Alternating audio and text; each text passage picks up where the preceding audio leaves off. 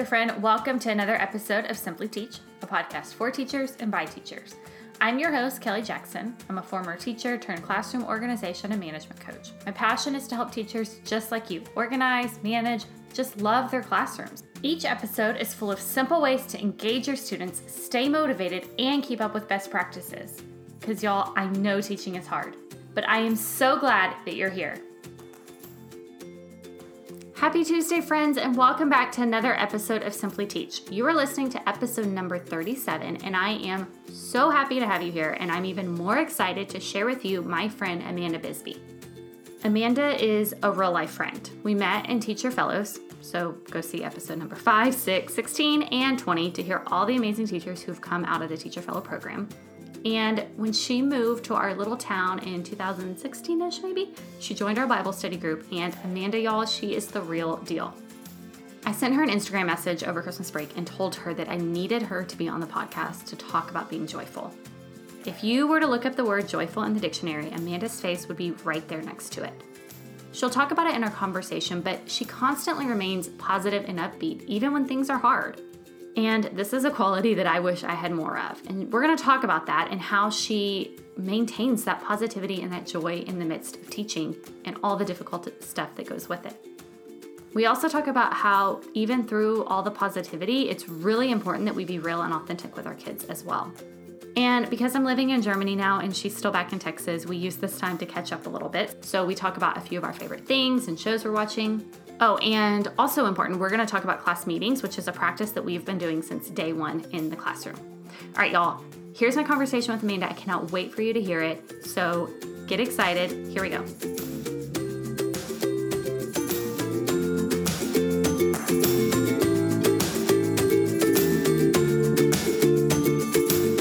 Hey, Amanda, welcome back to the Simply Teach podcast.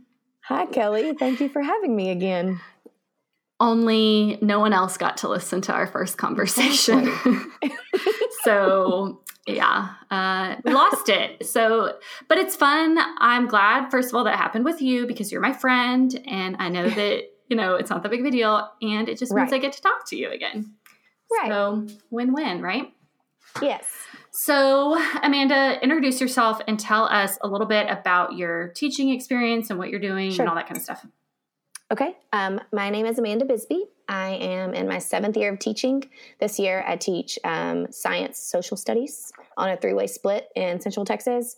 Um, prior to that, I have done five years of third grade and one year of first grade.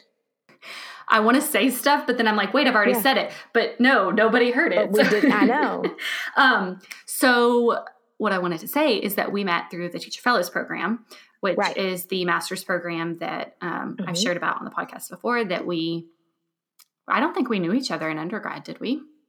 Uh uh-uh. uh Yeah, I don't think nope. so. So tell, you have like a really interesting, unfortunate, but you learned a lot from it. Um, story about your 1st mm-hmm not even your first year, like your first two weeks. So mm-hmm. tell us about what happened and what you learned from that, because I imagine that okay. there will be some teachers this school year that will face that same dilemma. Sure. Okay, so my first year of teaching, um, I was placed through the Teacher Fellows program. The way that it works is um, you apply to the program, but then you have to interview with the area school districts that participate, and then you get placed with a district if they offer you a job. So that's how you get accepted into the program. And I was placed in Round Rock um, in a fourth grade classroom. And um, the week before school started, so Thursday was supply drop off. Wednesday, we did a thing called Welcome Walk where we went around and met all of our kids. Um, and Thursday morning, after meeting them, my classroom was done. My sister had come out from East Texas to help me get it all ready. My principal came in and said he needed to talk to me and explained to me that um, the kindergarten numbers didn't make, and I was the only new hire. So um, I was going to be moved to a different school, a different grade level, a different area of town. I had no idea it could happen. I did look back through the handbook, and it is something that could happen because you're employed by the district, not by a campus. Um, but I, I was blindsided by it. Um, but uh, it ended up being a blessing in disguise because by the end of the year i had my original team who had i had been with for six days of pd or like the beginning of the year staff development. And then i had my new team in new school who like all of them came and supported me. It was really it, it turned out really great. And then the school that i ended up at was a capturing kids heart school. And so i was able to go to the capturing kids heart training and they were just best practice everything. And i feel like so much of like what you end up believing in starts in your first couple of years of who mm-hmm. you're around and like what you're learning and ending up at that school and learning what I did from them along with being in the fellows program. Like I felt I felt like after a couple years I had a pretty solid like foundation of what I believed as a teacher. Like I believe in reader readers and writers workshop. Like I believe in you know the whole capturing kids hearts and the asking the questions and all of that. So it ended up being a blessing in disguise for sure. Where when you got moved, how far were you from like, like your apartment that you were living in? Because you moved up there. Was that a big? I never. I'm curious. No, so the apartment that we picked. Um, so I lived with one of our friends from grad school, Julie, and we picked an apartment that was it was like five and a half miles for both of us. So uh, uh, it was in Round Rock ISD. It's a really large district, um, and her school was in North Austin, and my school was in Round Rock. So we picked just like this area right in between, and um, we both had about five and a half mile commute. Um, and then whenever I got surplused, luckily the school was even closer to my apartment, not further in Round Rock where it would have been an even worse situation. So I was I actually ended up being like two miles from the campus I ended up at, which was also a blessing because I'm not a morning person. yeah. Okay, well that's good. I don't think I realized yeah. that you um yeah got that. That's one of the things the principal actually said to me too. He was like, you know, from what I hear, like the school's actually located closer to your apartment. And I was like, and you're like, okay, how do you know where I live? I know. I was like, how'd you find that out? but um, um, yeah, it was it was I mean, it was crazy. And then so the way grad school worked was, and you know, you know this, but um, we went to class every Monday night and then one Saturday a month. And there was one other girl in our program that got surplused, um, but she got to stay in the same grade level. Um, it was just a little bit different of a situation too.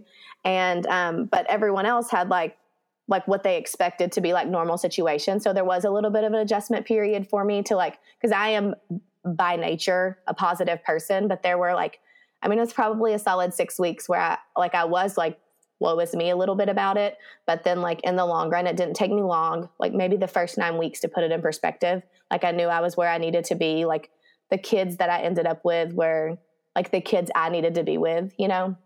And so it ended up, like you said, it was definitely a blessing in disguise. And something else I like that we've talked about mm-hmm. before is um, you've moved schools a lot mm-hmm. and mm-hmm. not like for anything bad, just like trying mm. different well, just yeah, what we were talking about been, before we got like started recording is right. you move a lot. Um, right. But you just it's bought your house, so I know, I know. Yeah, so I've always like every time I've moved, it's been for like I feel like a pretty solid reason. Um, so I started out in Round Rock. I got placed up there, um, so that that was not really my choice. But I Round Rock is an incredible school district. I loved being there. Um, but um, I, we had some friends from grad school that were in a, a, district close by, and they were opening a new elementary school, and it sounded intriguing. And um, so I applied and got got the job offer, and so I went there for a couple years. And after being out there in that area for a couple years, um, we realized we were never going to be able to afford to live in the area.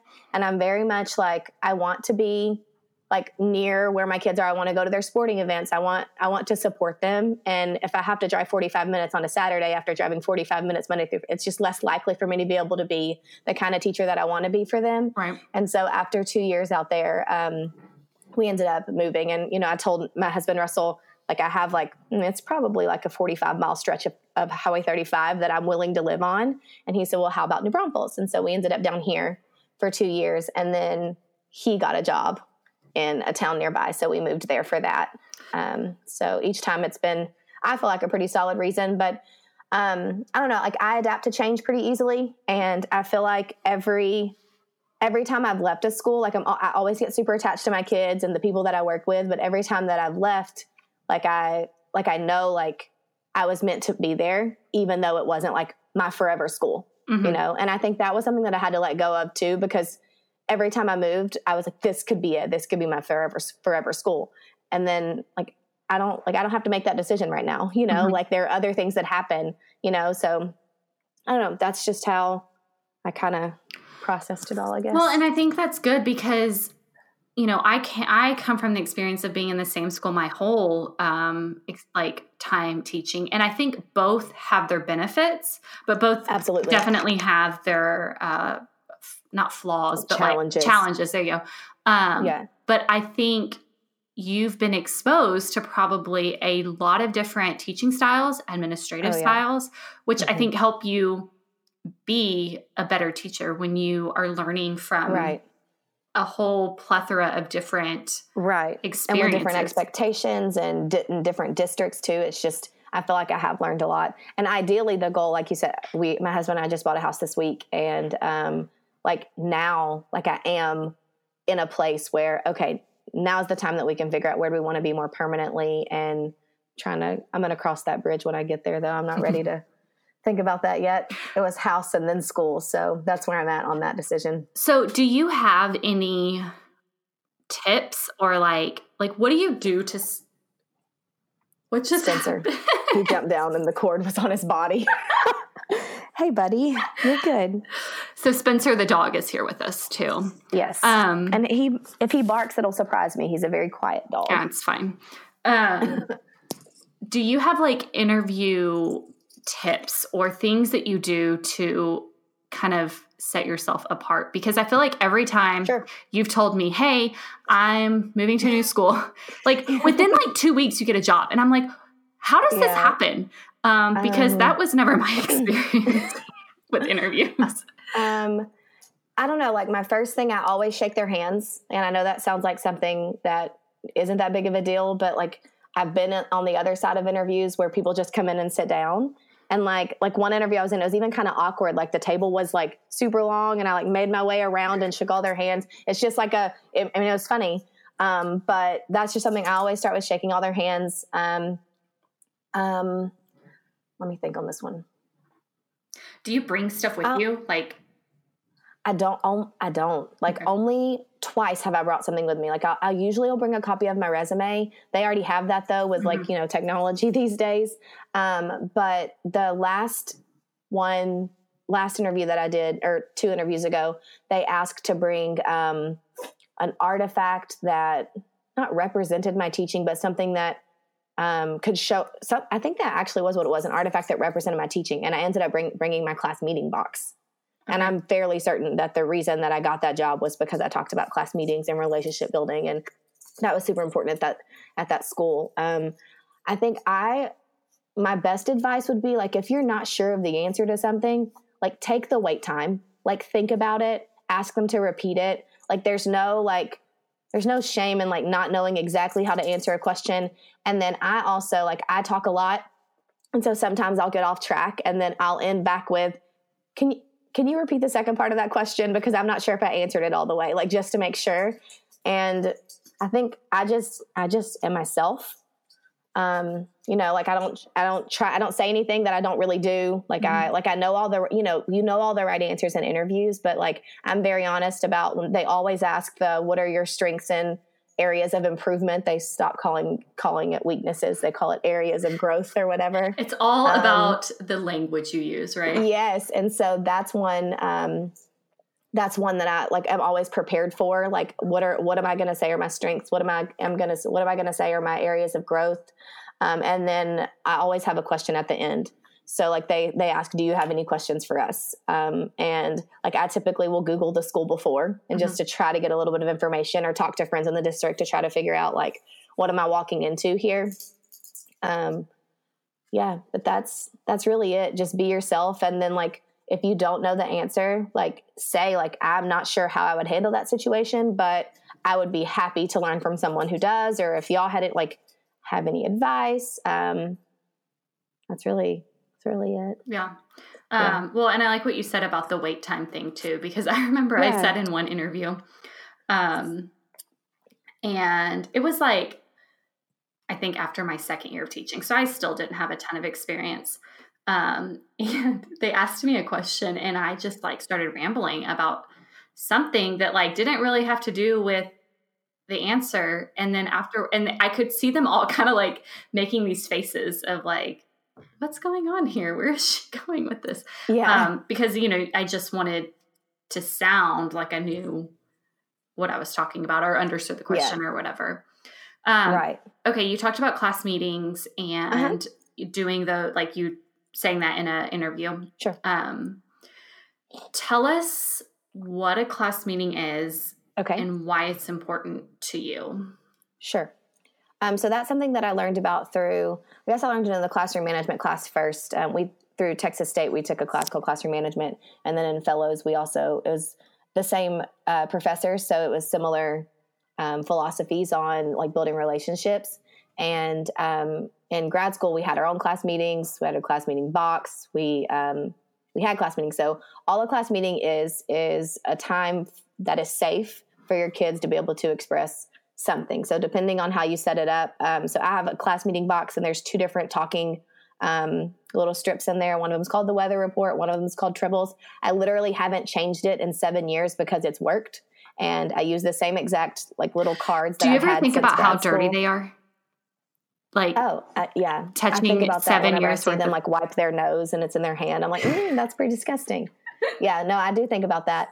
Um, but so how it works is depending on um, like I, I, always do it at least once a week um, ideally every day but just the reality of school. It's not like I would love to be able to do it every day, but I personally don't. Um, I do it for sure once a week. Um, usually, usually two to three times a week though. Um, and I do it in all. I have three blocks this year, and I do it in all three blocks because I don't think it's fair that my homeroom class gets to experience this and then the other two classes don't.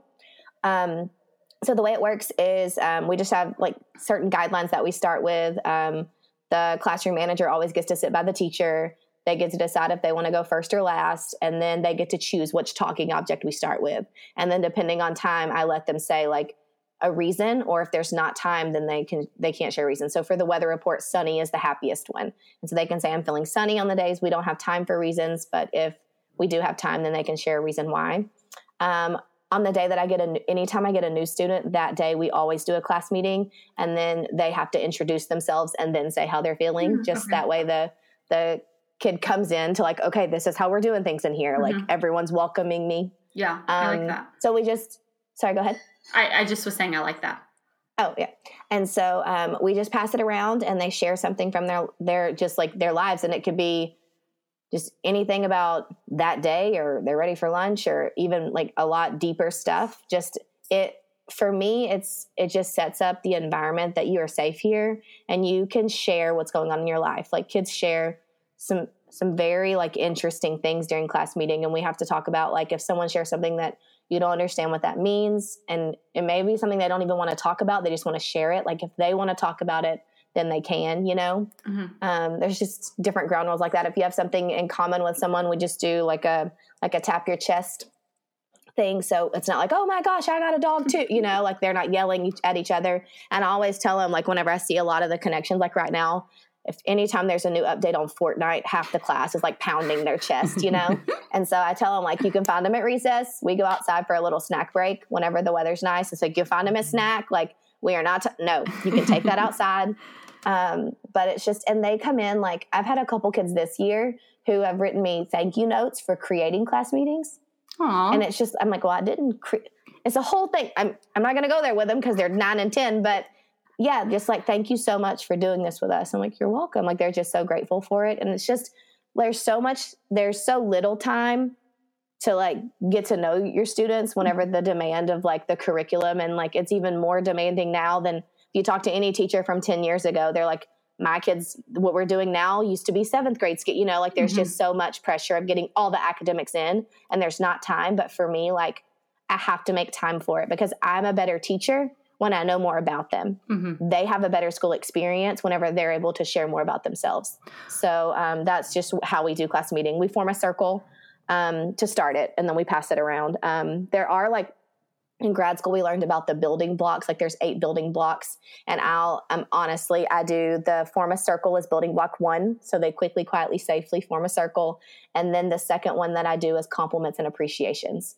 And so just it's kind of awkward even as grown-ups to like receive a compliment or express appreciation. And so um, I like did I did it with I do it with fourth I've done it with third and fourth grade. First grade we didn't really get there with it. Mm-hmm. Um, but it was it was really interesting to hear them say like I would like to be complimented on my soccer skills, you know, and then like to hear kids genuinely say I've seen how hard you can kick the ball. That's awesome, you know, just practicing it. And like I even told them like even as a grown up, I feel a little bit uncomfortable when people are like, oh my gosh, your hair looks or like you were so nice today. It's like thank you. And you get kind of uncomfortable with it. And so just like already like teaching them like that's a life thing you know? Like mm-hmm. people are going to compliment you. The only appropriate response when someone does it is thank you. It's not like oh no it's fine you know? Because we do that yeah. you know? We're like oh no. But you know so we're just that's those are the two building blocks that i do. And then basically it's just a you get to share one thing at class meeting. Um you when the compliments and appreciations do they uh-huh. you let them tell what they want a compliment on so that's how I did it because I feel like, I mean, we did it maybe like the fourth week of school whenever we did it. And um, like at that time, like we're still getting to know each other, you know, and like we don't know a lot about each other yet at that point. And so I would, I ask them, like, what are some things you're interested in? And then you can choose to give a compliment receive a compliment or say thank you to someone for something. And yeah, so I let them choose like what is something that you feel like you're good at that someone in here could compliment you on. Like I had one little boy's like, I want to be complimented on my karate, and I was like, Well, has anyone ever seen you, you know, do that? And he was like, No, but I can show you. And he stood up and did this amazing kick in the air, and the whole class clapped for him. We are like, Oh my gosh! And then I was like, Who would like to give our friend a compliment? And half the class was like, you know, raising their hand, and I was like, Okay, let's give him the let's okay. And so they're like, That was amazing. But yeah, just so you know, it's just like a we learn more about each other and our interests, and then the and just I don't know, I want it to be authentic, but at the same time, like you don't know what to compliment someone on, we're just going to sit in a circle. No, I know? like so that like, because yeah, it was always hard for me to like. I did it in second grade, but it's kind of hard to model what that looks like. Yes, and sorry, is Buddy like around? I don't know. He's not. I'm gonna shut the door though. So sorry. You're fine. Um, okay but well it creates that buy-in i think for right. the kids and i think that you have better behavior management or better opportunity for behavior management mm-hmm. when you have that buy-in from them and that relationship right. with them yeah. um, oh we were talking about compliments and appreciations and yeah. i was saying that it was hard to model that for the kids um, right. and, and I never not to be surface level, you know, yes. like your hair looks pretty, like I like yeah. your shirt, you know and I like that um, you. I never thought about that, like because sometimes you are having a bad day and you need to you need to hear that you know you're worth something or that you're valuable right. or whatever you know and so i think yeah. that's teaching kids obviously how to compliment other people but it also it's okay to ask for what you need right um, and i and i did i did explain, you know, we don't go around saying, Today I would like for you to compliment me on how nice I've been being to you. Like, that's not something that we do. Like, I explained to them, like, we're doing this today so you can understand how this feels uh-huh. on how to give a compliment and how to receive a compliment, you know. So right. we did have to have that talk because I could see, you know, oh, nine year olds who are very literal being like, Miss Bisbee said I'm allowed to tell you that today I worked really hard and you should tell me that, you know.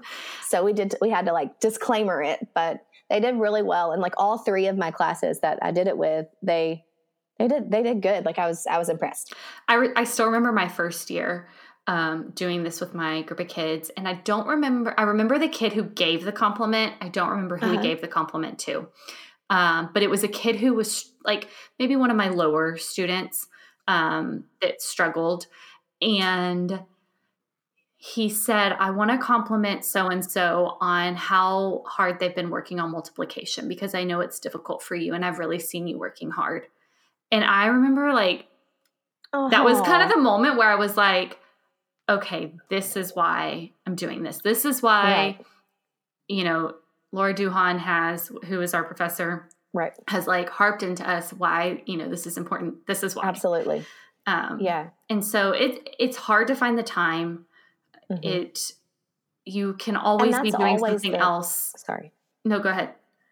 That and that's always the thing that like because you do like you have 7 hours in a day and they have 50 minutes of specials and then there's lunch and there's recess and especially switching classes you mm-hmm. only have so much time. But for me if I don't get to go over vocabulary Monday morning and I have to do it Tuesday instead so I can have class meeting then so be it because right. that's like if I'm going to prioritize, like if I were to make a list of things that were important to me in the classroom as a teacher, building relationships is number one. Mm-hmm. So if I'm, I stay behind anyway when it comes to curriculum, just being honest, like I'm always behind my lesson plans. It's just the way that it is. Is But any I've teacher not though? Right? Yeah. I, let me meet them, please. um, but I always get in what I need to get in. It's just a little bit behind. So I don't think eight minutes on a Monday morning and a Wednesday and a Friday, which is how I typically try to do it, is going to be the end of the world. And I'm behind by the time the next common assessment comes out, you know? Yeah. Uh, So- well, It's just worth it to me. and once it becomes such a integral part of your day and your week, Mhm. it does get down to eight minutes. If you start this at the beginning of a new Yes. school year, no, you're not going to be done in eight minutes. It's going to take 15 or 20 minutes and be prepared for that. But the Right. initial investment is worth the outcome Absolutely. that you get. Uh, right. so I did my class meetings. Um, I had like a time in my schedule every day Mhm. that was designed, like that time was set apart for some kind of class building thing. So You told me. Yes. we were either doing a class meeting. I think I did class meetings like that. Uh-huh. Monday, Wednesday, Friday. Tuesday, we did a class building, like something from the Silly Sports Goofy Games book by Mm-hmm. Yeah. Dr. Kagan. Um, Uh-huh. Or, you know, just something fun. And then Mhm. on Thursdays, we would do a team building activity. So they would stay at their Mhm. tables. I and love that. Yeah. And it was a, a brain break for the kids, first Right. of all. Um, but it also was helping to build those relationships. Right. And it's one of those things that if you don't if you don't factor it in, then you're it is one of the things that you'll push to the side. Well, You and that's like why I did it because if it wasn't in my schedule, I wasn't going to get to it. Right. That's something I read recently on one of your posts. Um, I'm trying to think. It was probably on Instagram um, about how you plan out your planning period each week, Mhm. like exactly what you were going to do during your planning period. And I know, like, and I guess just because there's always meetings and you never really know, but like there are two days a week that I could. Like it was such great advice. Like I told Julie, I was like, "That is so smart what Kelly does with planning out her planning period." Because me, I'm going to talk 20 minutes of Yeah. it, and then I'm going to try to reply to this email that's going to take me too long, and then I didn't grade any papers. You know, Mhm. like there were things that I could have been doing had I mapped it out. Like I plan out every other part of my day. Why I haven't thought to plan out my 50 minutes of my time, of my actual time that I get in a day. I, that's, I'm just telling you, that was such great advice. Oh, good. I was like, how seven years in, I'm like, I should plan out my planning periods better. Have you started implementing it? Not yet. Yeah. it was a good Right now- yes, but like, right, it's just the time of year with all the like Testing the up. annual 504s and the ARDs and the just getting everything prepared for testing. Mhm. And so, like, right now it's four days a week. I swear we have a meeting Yeah. about, and then I'm also ESL, you know, so like I have Mhm. my four ESL kids that I have meetings on. And it's just, Your four ESL kids? I know, I know. I don't feel bad for you one bit. Don't feel bad at me at all. Don't feel bad for me at all. Yeah. Uh, so it's just the, the, it's the time of year where it's writing samples and like, you know, like all of that stuff. oh, yeah. Tell pass. TELPAS, yeah. Ugh. and it was it was actually kind of fun. So I have been, um, I mean, I've you know they changed the requirements for our certification in Texas. Used to you could not be ESL, ESL certified, but the year I graduated college in 2011 was the first year they said no, it's you're going to be EC through six ESL certified. And so um, every year though, like I've never been the rater Mm-hmm. like until this year. And so this year, I, you know, I, I'm only doing science, social studies. I was like, absolute, like whatever y'all want to sign me up for, I'm, I'll do it. And so I did it this year, and it was actually from, and, and I think it's because I haven't had to do it every year, but it was kind of fun because I was able to like get to really talk to these kids and like see, you know, and they had like five different writing samples that were, you know, you know how it works. But yeah. anyhow, so it was just a, it was kind of, I mean, it was stressful making sure I got it all in because that's, you know, like 20 writing samples, but it was, it Again, fun I don't feel bad. I know. No, it's not. No, it's not anything to feel bad for. But, But, on like, I top have- of like what you're already doing, it's like yeah, that so it's just like that, and then just the 504s and ESL, and what's the other one? ARDS, and then behavior. We have like a few friends that we have to meet with the behavior specialist Mhm. on. So I feel like I'm always like like my little notebook this year that I take notes in. It's really just like meetings on children. It's not like from my PLCs or from like different things like that. It's just like another meeting, another kid, but Mhm. they're worth it to make sure that the kids are getting everything that they need. Right. I think they're helpful, but it's just you know super time consuming when you want you want to like divide your time more evenly. Yeah. Uh, yeah, I think yeah. by my last year we had like maybe 35 or 38. Well, no, mm-hmm. that was mm-hmm. how many kids we had. So I would say maybe probably 28 of them were ESL. Were ESL. So yeah. yeah, it was a lot during TELPAS season. During that window, yeah. Mm-hmm. Yep. Yeah, because I guess STAAR's coming up soon too, right? Right. Yeah, the writing one is April. April. And then they've moved math and reading to May now. Hey, I have a question for you, really quick. How's your behavior management system going? Are your kids responding well to it? Do you keep up with it? Do you even have one? Classroom management is the base layer to a successful classroom. Think of it like a tiered wedding cake. You know, when they make a big cake like that, they put those rods in it, or maybe it's a dowel. I'm not a baker, and to be honest, I'm not exactly sure that I'm even correct in this statement, but just go with me here. You need those dowels in the cake to help hold up the wedding cake, to support it, to give it structure. That's what your classroom management plan is to your classroom. Without that structure, your classroom will crumble. But have no fear. I have a fun and easy to implement resource to help you engage your students in a positive behavior management plan. The Behavior Management Economic System. This behavior management plan system has been researched and proven not only to improve student behavior, but also to teach students about personal financial literacy. This is the program I've been using in my classroom since day one. Students are paid for their positive behavior in classroom jobs.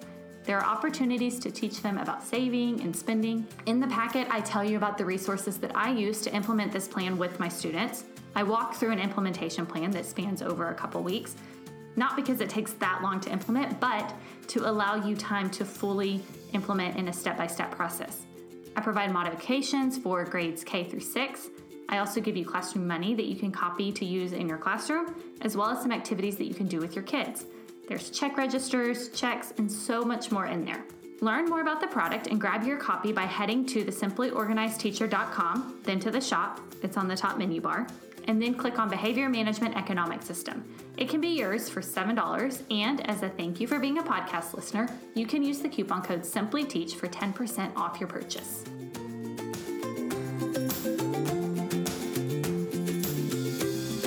Yeah. Um, another thing I was going to share, uh, like if class meetings aren't in sure. your um, time frame, mm-hmm. uh, our friend Courtney Talley, who was also in mm-hmm. Teacher Fellows, right. did she was in a, a fifth grade. Um, what is it called? Uh, where you share kids. Oh, team teaching. yes. Okay. You're mm-hmm. the fourth person I've talked to today. So I've interviewed mm-hmm. two oh, others wow. for a podcast, and then I had a coaching session in between that. So I'm like, first of all, I keep having to drink tea because my throat like is going away, yeah. my voice, and then my brain is like fried at this point um, because it's almost eight here in Germany. So I'm like, well, oh yeah, it's nighttime. Yeah. Um, but yeah, so she was a team teacher, and I think maybe even like switched with like three or four other teachers. So same mm-hmm. kind of thing where you've got like sure. a lot of different kids. So what she ended up doing is, um, okay, this is where this is coming from bucket fillers because okay. we talked about bucket yes. fillers last time. Mm-hmm. So bucket fillers are based basically just um, little buckets of you can use mm-hmm. whatever you want as a bucket but kids are like putting notes in encouraging mm-hmm. other right. kids um, and so that was something that was like too much for her to handle with mm-hmm. all those mm-hmm. kids so she yeah, ended up lot. doing a bucket filler journal and when they came That's she awesome. still had class meetings but uh-huh. whenever they came to the meeting um, let's say I had the journals and I wanted to compliment Amanda. So I would write a compliment in there or write a letter mm-hmm. to you, whatever. And then I would, we would come to the class meeting. I would read that and then the mm-hmm. journal would get passed on to you. And then you okay. would proceed, you know, to the next person and so on. I and I thought, that. I know, I thought that was such a good idea and such a, a way to um, kind of like mesh the idea of having a class meeting, but not have like with a lot of classes and mm-hmm. that kind of thing. So I think that's a really fun idea too.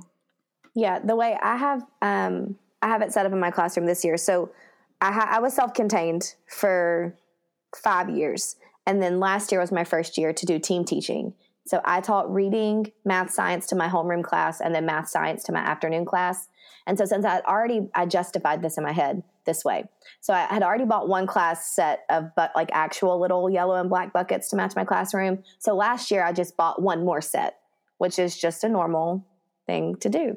And so then this year I added a third class and I justified it the same way because I'm just buying one class set of these buckets. And at this point I've committed to the actual 10 buckets. Like prior to that, I did the little white bags, like mm-hmm. the smaller size white bags. My first year I did library pockets. Oh, that's um, there's yeah. different ways that you could set it up, but um, that that's just the way that I, have organized it over time. But I was able to find these yellow and black ones like super inexpensive at um, parties Party City, Party mm-hmm. City, and um, so now I have I have three sets of them, and I, I, got this shelf at the beginning of the year that just so happens to fit 12 down one side and 12 down the other, and it's like the first thing you see when, my, when you come into my classroom. It's like a little this little shelf there, and I have the first period on top, second period in, in the middle, and then third period on the bottom.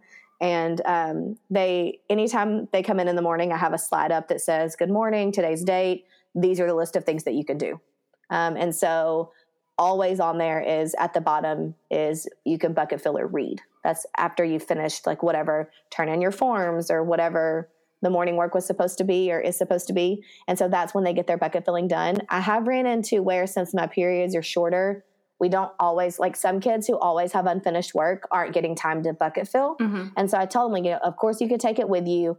Um, sorry, the door just opened, and so Spencer was like, um, so you know, I tell them you could take it with you, or you know, bring it back tomorrow, whatever.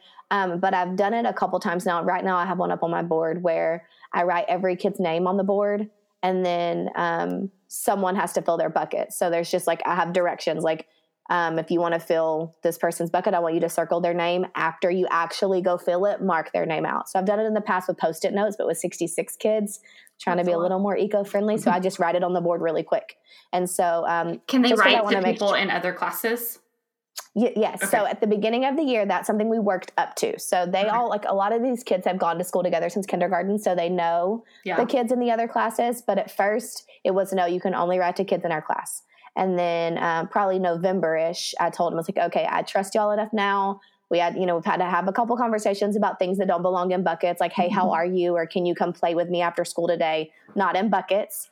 Um, but uh, now they can handle filling across all three classes so they're able to do that and then both of my my we're on the the three way split both of my partners let them write bucket fillers in the morning too so they'll just quietly come in and drop it in their buckets and they'll quietly go back out um, but yeah, it is it is a lot more to manage with with three classes. Like with two, it wasn't even it wasn't even I don't feel like it was any more challenging than one class, but with the third class and the, the less amount of time that we have, it is a little more challenging. I really like that notebook idea. I felt I don't know. I just feel like like bucket filling and class meeting kind of just go hand in hand um, because it's just another way that they can, you know, I don't let me think of how I want to explain this. It's just another way for them to get to know each other. Like mm-hmm. there's so, you know, and like appreciate each other. Like I yes, I'm teaching them to learn academics, but I want them to leave my room knowing how to express gratitude and express their feelings. Like we've talked about this um, like we have class dojo the behavior mm-hmm. monitoring app reminder thing for parents and they have different lessons on class dojo now about empathy and growth mindset and these different things and um, one of the ones that i showed last week was um, about how our feelings can be like a beast and how we have really strong emotions they could be happy or sad and we just discussed like just like being in touch with your feelings like it's okay like it's or it's not okay for us to tell 10 year olds they shouldn't be mad you can't be upset like mm-hmm. it's like we expect kids to not have emotions that we feel as adults sometimes like mm-hmm. no you need you need to not be in a bad mood you need to get it together you know like you can't have a bad day and it's like i have bad days you know sometimes my emotions feel like a beast like the really happy ones or the really sad ones you know and and i share with them too like obviously like a pro, an appropriate amount of stuff but i let them know you know like like on my wedding day, that was an extremely like super big happy emotion. I was like, I told, and I told them, I was like, I was so happy. I cried like tears of happiness. And our, even our strongest happy emotions can be like overwhelming at times. And just to like have that discussion with them and to let them know, like, I, I understand you feel, and there is a place for you to feel in here. as we're learning. Like if you have a bad day, you need a moment, tell me. Like I have um, one little boy in my class this year who, whenever he is having a bad day, he just kind of lashes out. And then when he calms down, I tell him like, I didn't do anything to you today. Like I like I don't deserve for you to respond to me that way when I am the one here trying to help you. And you know, and he realizes and he apologizes for it, but he was having a bad day. And sometimes we have bad days and we say things we're not supposed to. And just knowing that like tomorrow is a new day. I don't know, I just am just not hyper aware, but I just really want them to know that like kids have feelings and emotions and we expect it's like, you know, you see it online all the time where like a kid has a tantrum in the store and you know, there's varying degrees of how people respond to that. Like let them let them have the like they don't know how to control their emotions mm-hmm. i'm 31 years old and i'm still learning how to control my emotions sometimes you know right. and so it's just like just trying to remember what it was like like to be upset about because we think like oh that was little he took your pencil not a big deal but it's like that pencil someone gave you and that person you know like you never know like the like behind the story of why that turned into an explosion and just like i don't know like i think that's the biggest thing for me like is just making sure they know that like like they're they're people. They are humans. They can feel like having this class meeting environment and allowing them to fill each other's buckets or you know and sometimes people like like they'll apologize to each other in the bucket. Like there's different things that like mm-hmm. they have a safe place that they can either write it down or they can say it out loud. And like when they leave like when they leave my room like i hope they've gathered all their fourth grade information. But what i hope even more is that when they go to fifth grade there's going to be moments where they're like no I'm going to take a breath, like I'm going to think about this. Or when something good happens, they express gratitude and tell their teacher thank you. Like I have kids this year that are like, thank you so much for doing this lesson with us. And I don't think that's because of me. I think that's because of their parent. But I'm hoping next year, like I am part of one of those people in there that they pull back from like, oh, Miss Bisbee, you know, told me it's real important to be grateful, you know? So yeah. next year, like, I don't know if that's making any sense, but well, it is, and it's and we know as teachers that like our job is so much more than teaching the standards, and especially right. in today's day and age when all just all the craziness is happening in our world, and um, just all the bad things that I think come from kids not knowing how to handle emotions and right. how to I don't know. I mean, uh, but we've got to prioritize creating that culture because exactly. we want i remember i interviewed a lady on the podcast and i had never thought about this before but she said all of the things that we're seeing on the news that are going on in, in our country right now are represented in our classroom.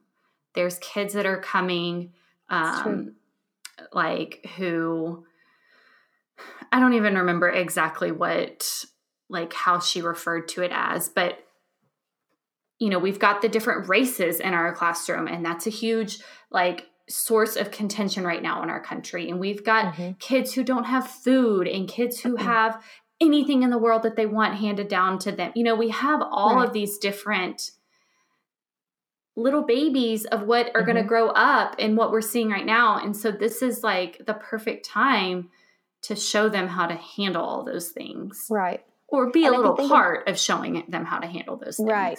Absolutely. I agree with that. Were you going to say something? Um, and I felt like too, like, like just on what what she said, like when you become an adult, like you get to choose, like, like who you're around. You know, mm-hmm. like who you hang out with, like who you li- align yourself with based on your beliefs and different different mindsets about things. And for for kids we're like okay these are the 22 of you that are going to be together you know yeah. and if good luck you know like and so i think it's just so important like to you know i'm reading a book right well i'm reading a couple different books right now we're on different i do a read aloud book in my science social studies class because i just value the importance reading. of reading aloud. Yeah. And I have to do it. Like I even told my principal, I was like, I do a read aloud at the beginning of my science social studies block because I can't let go of doing a read aloud with my students. And so we started the year with um, was the first, we read Restart and Gordon Korman, one of the best books I've ever read.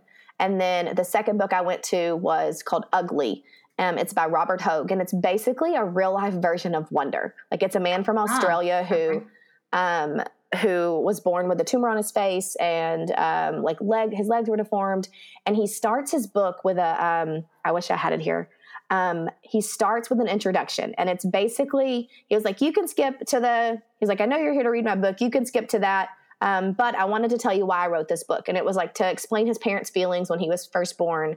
Um, and it was for the reader. And he explained, like, as adults, we try to minimize people's differences because it's less, um, not controversial, but less politically correct. You know, like it's mm-hmm. let, you know, we just like everyone is the same. I don't see differences, you know, and it's like, um, and he says in the book, he said, and adults think that way, but you and I know that's not true.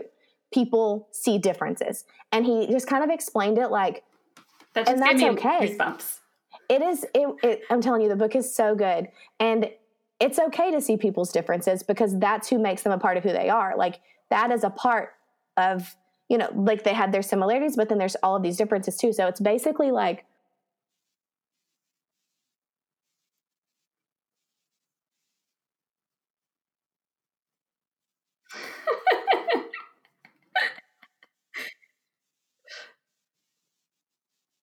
And like we talked about that after the introduction. And I explained, you know, like I explained to the class, like, we are all different. Like, I don't expect you to not like appreciate other people's differences. And I feel like that's where there's just a little bit of a disconnect between like how some people view differences and how other people view them. But like as children, like they, like he said, like he was talking directly to the reader as a child, like grown-ups tend to think like we shouldn't focus on these things, but we know that our differences are a part of who we are and they they you know his differences is what made him become a successful author and he just explains how important it is to appreciate people's differences. I go ahead and ruin the ending because there's a picture of him on the back as like a 40 something year old male. So I, and I tell them, so like, there's, you know, it's pretty heavy content. I would only do it with upper elementary. Mm-hmm. Um, it's a, it was a Bluebonnet book. That's how I found out about it. Um, but, and I, I ruin it. I said, look, he is right here. He's going to be okay. So, cause I know for me, like I am, not sensitive to talking about like when you know scary situations or when people pass away but like i know that some people like that's hard for them. Like they mm-hmm. don't that's not something they want to know like yeah. worry about you know? And so um like i show them like look on the back of this book. He is fine. Like as we read about his surgeries and his becoming who he is like just know he's going to be okay but not even important. Um but just the whole thing about like appreciating people's differences. And i feel like class meetings and you know, bucket filling is it's just a place to like appreciate those things, mm-hmm. you know, like not just surface level, like I was saying earlier, like, I like your hair today. I like your outfit. That has nothing to do with you, you know, like right. your parents probably bought that outfit. Your mom probably fixed your hair at this age, you know? And so um, I don't know, it's just another way to appreciate those differences. Did you pre-read that book before you read it with them?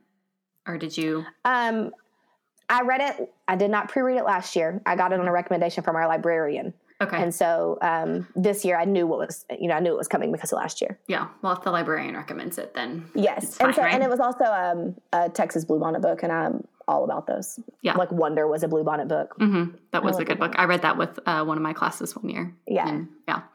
So one thing that I've always admired about you is your positivity. And like, and you talked about this earlier you mentioned uh-huh. it like i'm a pretty positive person and um, right. i mean you always like have a smile on your face and you're always like everything you post on social media is mm-hmm. like which i don't i told you to send me pictures earlier of your new house but don't even worry about it because i know they'll all be on.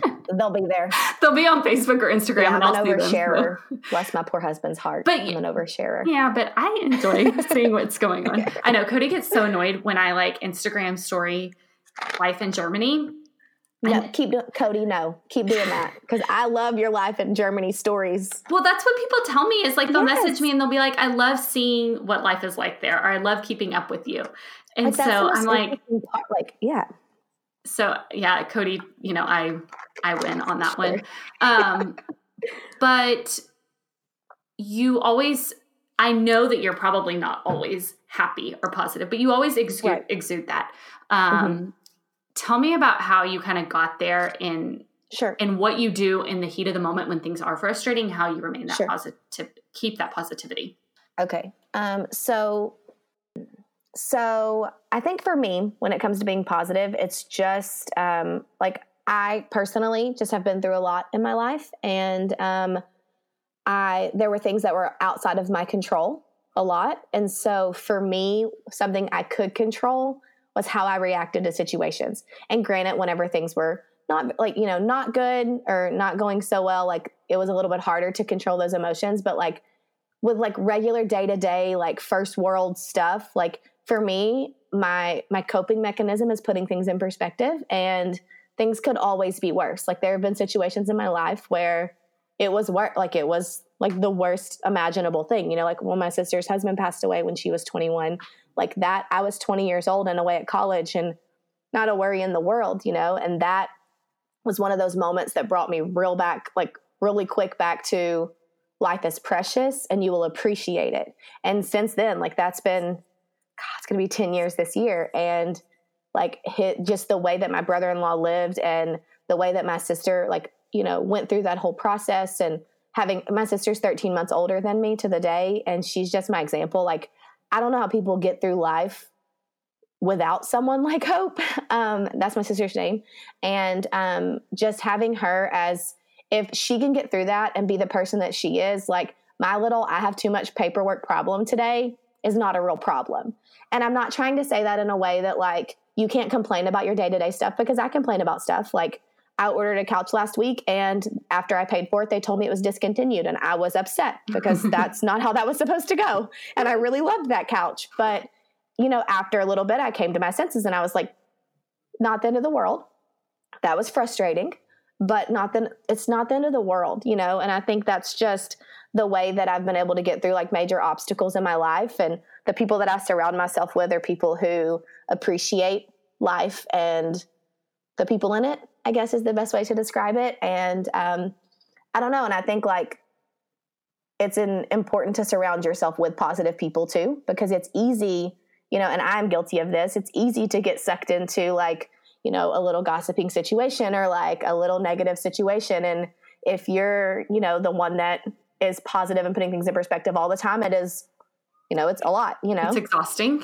yeah. And so, um, I don't know. I think it's just, it's just the way that I deal with life. Like, I don't, it's not enjoyable to be negative or to be unhappy. And I just, no matter what, like, I feel like I have so much to be grateful for. I woke up today, you know, and like that is something that I'm grateful for. And like we just bought our new house. And it's one of those things where like when you look at timelines and you're like, you know, I'm 31 and like a lot of people that I know have had houses for five years now. And it's like, but that doesn't matter because we have our house now and this is in the right time for us. And I'm just so grateful. And like we like we stayed there for the first time last night and I told Russell, I was like, I hope this feeling never wears off of how grateful I am for this little house, you know, because it's just I'm so grateful that we were able to like get everything in a row to be here.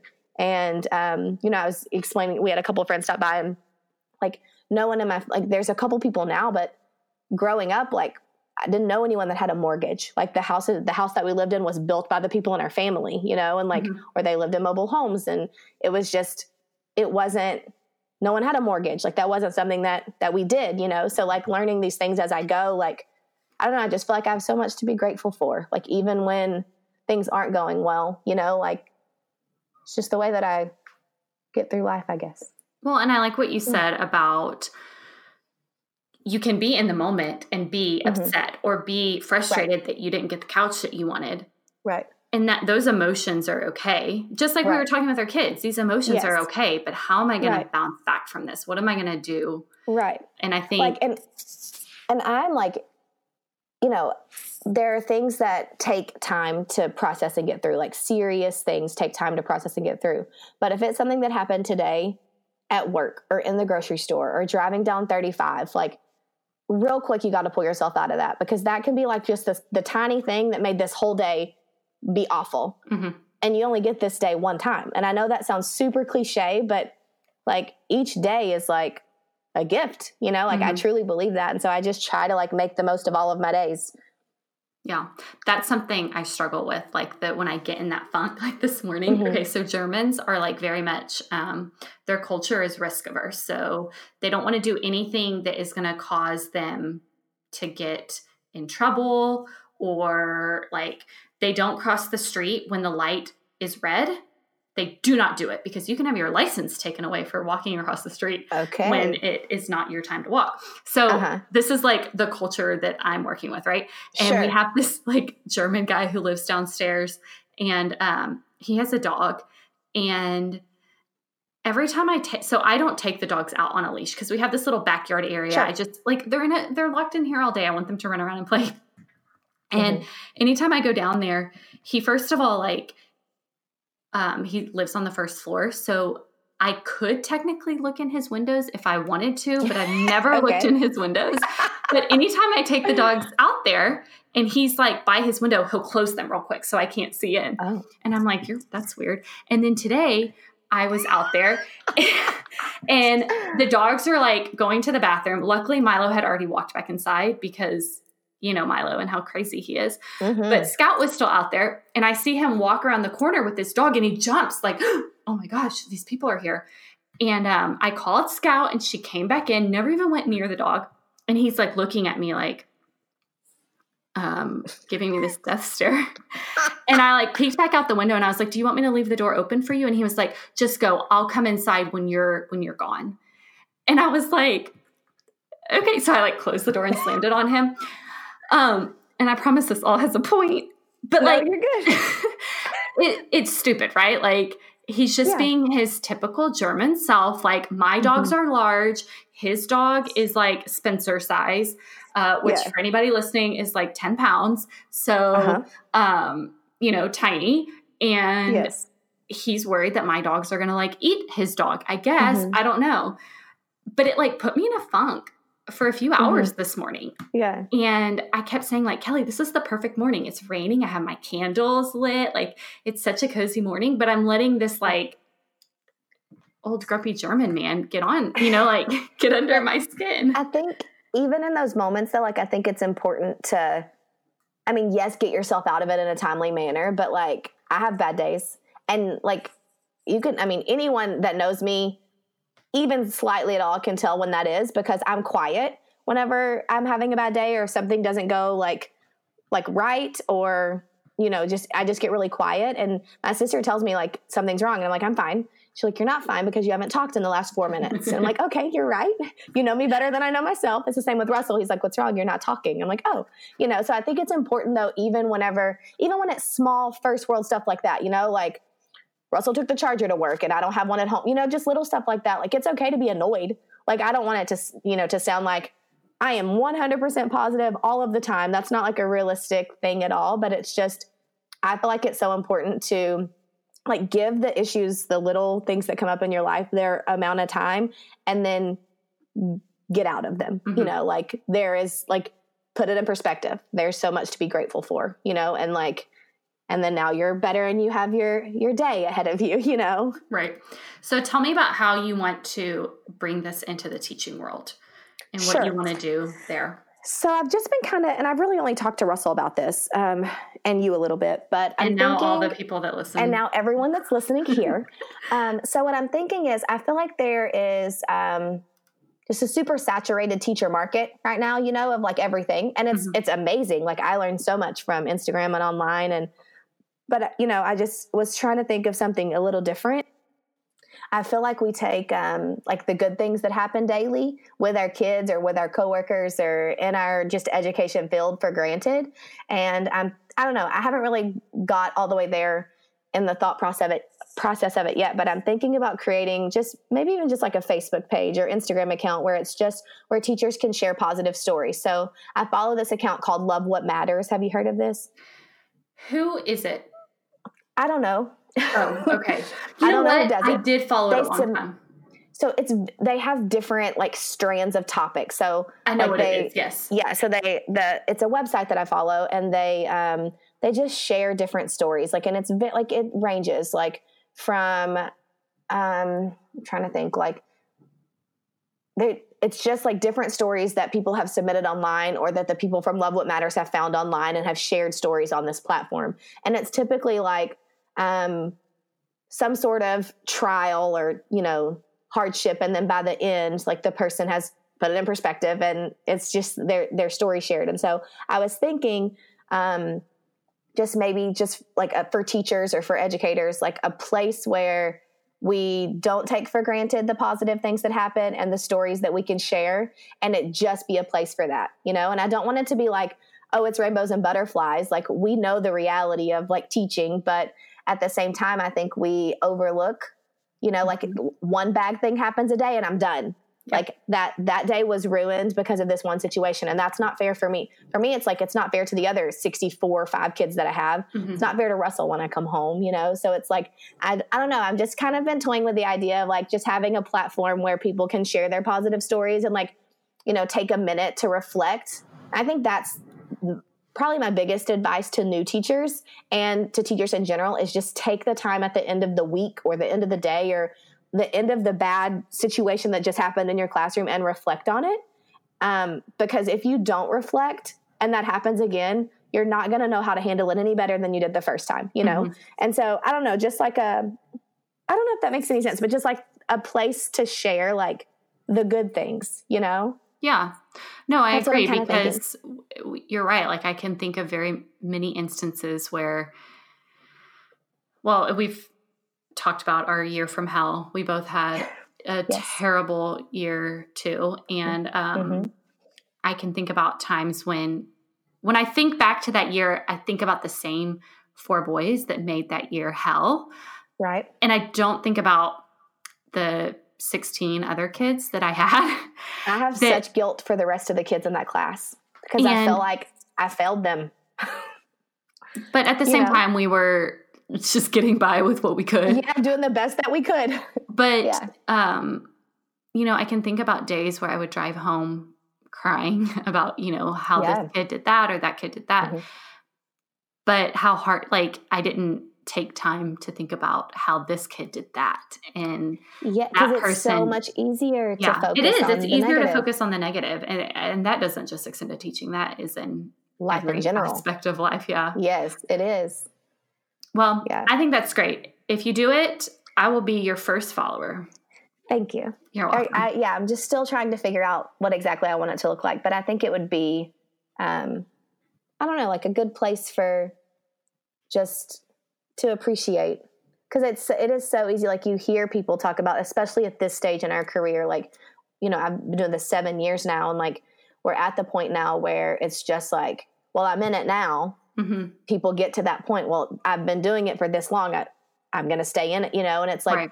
it's just, I feel like not the mindset that you, that people should be in. And there's just so much with the responsibilities that keep getting stacked on teachers that they're just it's just too much mm-hmm. like to do in, in our contract hours even like or uh, in the evenings and on the weekends it's just so much so it's hard to in your list of you know have to do these 200 things and now you know like it's hard to be like, oh, but but today this kid came up to me and said, "Thank you so much for my bucket filler. That made my day." I'm just like that, you know, or like taking the time to do those little things, you know, like I don't know. I think that's I forgot where I was going with that. Well, I think you're the perfect person for that because you are such a positive person. And, and I, something else that sorry I interrupted you. No, go ahead. Um, and I don't know where you can put this in at, but something else too. I think the whole putting things in perspective because I thought about this last time after we got off with our first recording um, was that I feel like too like my faith plays a role in it because mm-hmm. just because it can't like it's just a part of like me, you know. Mm-hmm. So I think too like just being you know a Christian, I think that is part of why I am positive as well. Like I don't know, like I feel like I am like blessed that I get to be here, you know, like mm-hmm. I am I don't know, like I have so much to be grateful for, you know, like I think that's a big part of a big part of why I'm positive and why I put things in perspective, you know, is is because of that as well. Yeah, for sure. Should we tell the people about um, our great exp- our uh, great knowledge of the last time we recorded in the Great British Baking Show. no, we're going to leave that out. that However, was like if you want me to talk about the Great British Baking Show, I can do that because I have now watched all the seasons in reverse order, and it was great. Why reverse order? Um, because when I opened it up on Netflix, season I don't know. If oh, it, it just started with that. Okay. It started with that one. So then I did it in reverse order. And it was funny because I talked to our friend Lindsay about it. She watched it too. And she was, she said, you know, I really liked it when it was these two people hosting it. And I was like, who? Because I was watching it in reverse. And so then I ended up liking the people at the end because that's how I started watching it. And it was yeah, yeah, yeah. the big change from the other people. But um, yeah, that's something that I enjoy watching. I still haven't another, been able to watch that. We don't have it here. It's so good. It's just a good have on in the background yeah. when you're trying to grade papers. You know, it's yeah. a good one. Um, another show that I just binge watched in all of my spare time that I don't have right now before spring break um, is um, One Day at a Time. Have you heard of this? Mm-mm. No. Oh my gosh! Is it a it's series? Amazing. It's a Netflix series, okay. and um, so then I do have it. Yes, and so I think they've had two, they've had two seasons, and it's about a Cuban American family um, that they live in an apartment, and they have this um, this crazy landlord neighbor that's a real real a part of the story. His name is Schneider, and he's always you know up in their life. And there's a grandma that lives with them, and they literally touch on every topic. It's just such a good show. So it's like two. It's a mom who's a veteran, and so there's that whole coming back from you know the Middle East and like dealing with the VA and then like her, you know, her and her husband got divorced because of um, PTSD. And it's like they talk about like all of these real life things and like it's it's amazing. And then the grandma lives with them and she helps out and it's just it's such a good show. Is it like more of a is it funny or is it more like parenthood like? I would say it's probably more parenthood like. Okay. Okay. But there, I mean, there are some funny parts because they're really funny, and they they talk a lot about their um, just like their their pride from their family being from Cuba, and like there's different things, and the the little boy gets embarrassed sometimes because they're loud and they're speaking Spanish, and they explain to him like this is your family, this is who mm-hmm. we are, you know, and it's just like it like I, I have cried several episodes of like just like because it's just so good, and I feel like if everyone watched it our like, world would be a better place. Our world would be a better place. What is it it's called? Just it's called One Day at a Time. Okay, I'm gonna write it down and I'm gonna check it out. Yeah, it's so good. Because uh, German Netflix is like really lacking with quality hey, content. I have to tell you, and what? you can cut this out if you want. But what? I was watching. Sorry, go ahead. No, no, go. I was just saying oh. what. Oh, I watched the other day. No, a couple weeks ago. There was a German comedian on Netflix and I watched the entire thing. And it was funny, but I think you would get some of the jokes better than me because it's like a geographical, like cultural thing. And so I watched it with the subheadings, and it was one of those things where I sat there for the first ten minutes, Wait, and I was, was, was like, in German. It was like, in German. It was in German language. Okay. Yes. And then I don't know how it because I just watch stand up randomly sometimes. Like I really love like Iliza, like they're you know in anything really. I really just enjoy stand up, and um, it was this lady from Germany. I'll look at, I don't know her name right now, but it was her, it was a stand up feature and it was in German. And then it just had the, um, like she talked about different, um, like there's different, um, I can't think of, not important. Um, edit that out. Anyhow, so I just watched the subtitles, but it's one of those things where I feel like you are going to love it because there are things that she talks about that you would get that an American doesn't like an American that lives in America doesn't get you know. Right. Yeah. It was really funny. I'll look it up and tell you who she was. Okay. But I sat there through the whole thing too. and I said I committed at that. I'm I, impressed. How long was like it? Like eight minutes in. I mean, it was 30, 45 minutes. Wow. I'm impressed. It was good. Yeah. It was funny. Anyhow. So will you wrap up and tell yes. us where we can find you? Sure. Um, I'm on Instagram and my Instagram handle is Amanda P as in Paul Bisbee and um, that's really it. Well, and then of course, I will if you ever create your yes. teacher Instagram, I will. Oh, and Twitter. You're on Twitter. Yeah, tw- my Twitter account. I'll be honest. So my Instagram account is my personal life and my teaching life because I never separated that. And then um, my Twitter is just teaching. So it's at Bisbee Amanda. Okay. I'll link to both of those. And yeah, if you want to yeah. go see Amanda's new house that she lives in too. oh yeah, come on over because I'm about to overshare it. Do you is your Instagram private or no? Um, I go back and I it's not right now, but then I go back and forth on sometimes I turn it back on and then I I choose who I want to befriend and then I un, re-privatize it, you know. That seems like a lot of work. I go back and forth on it. It just depends. Yeah. Right now it's not private. Anyone can follow me. well, thank you yeah. so much for coming of on the course. podcast. Thank you for coming on the podcast a second time. Absolutely.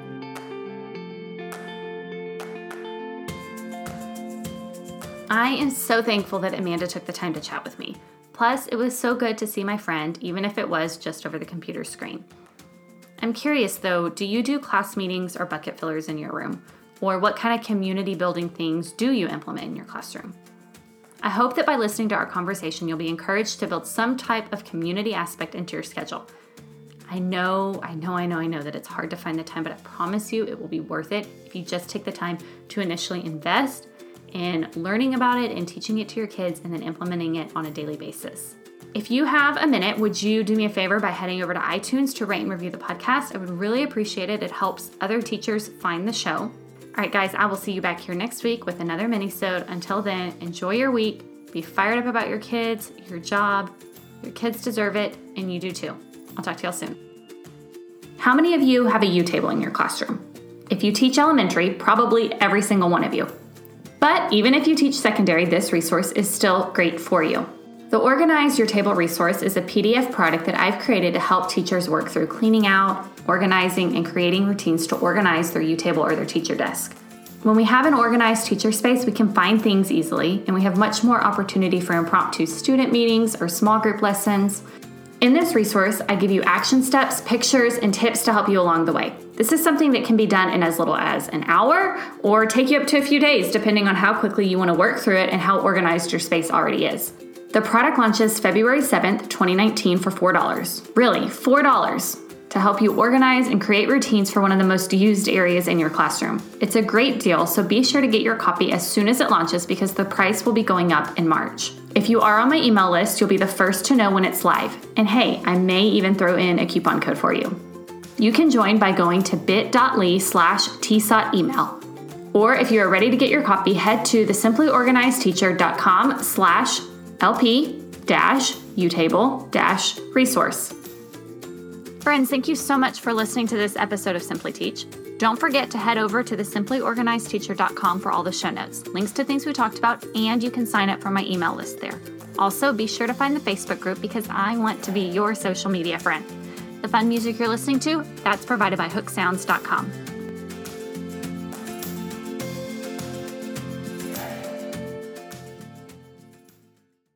just ex- he just explains let me start that sentence over. So he just explains i'm going to start that sentence again too. He just explains how important it is to appreciate people's differences. And